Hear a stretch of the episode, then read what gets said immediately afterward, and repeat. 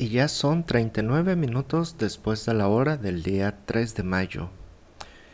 Hoy 3 de mayo, hoy se celebra el Día de la Santa Cruz, conocido como el Día del Albañil, día en que se celebra el sector laboral, social de la cuchara y la mezcla. A pesar que es una celebración de gran orgullo de una buena parte o cantidad de la población, esto es en México.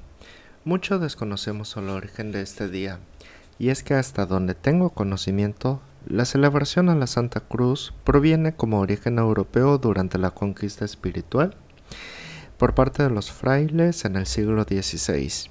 Esto es este, después de la caída de la Gran Tenochtitlán como en el año 1521.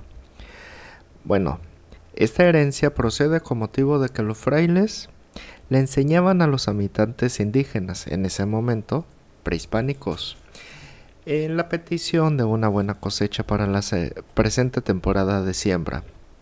Entonces, queda claro que esta sociedad campesina en algún momento se trasladó a la ciudad y empezaron a trabajar en la construcción y que a la vez se lleva la tradición de celebrar la llamada Santa Cruz. Pero, ¿en dónde entra la celebración de los arqueólogos en este día? Pues en el humor, en la broma, en el sentido humorístico de que los arqueólogos son albañiles con título, dicha causa de que los arqueólogos saben usar el pico y la pala.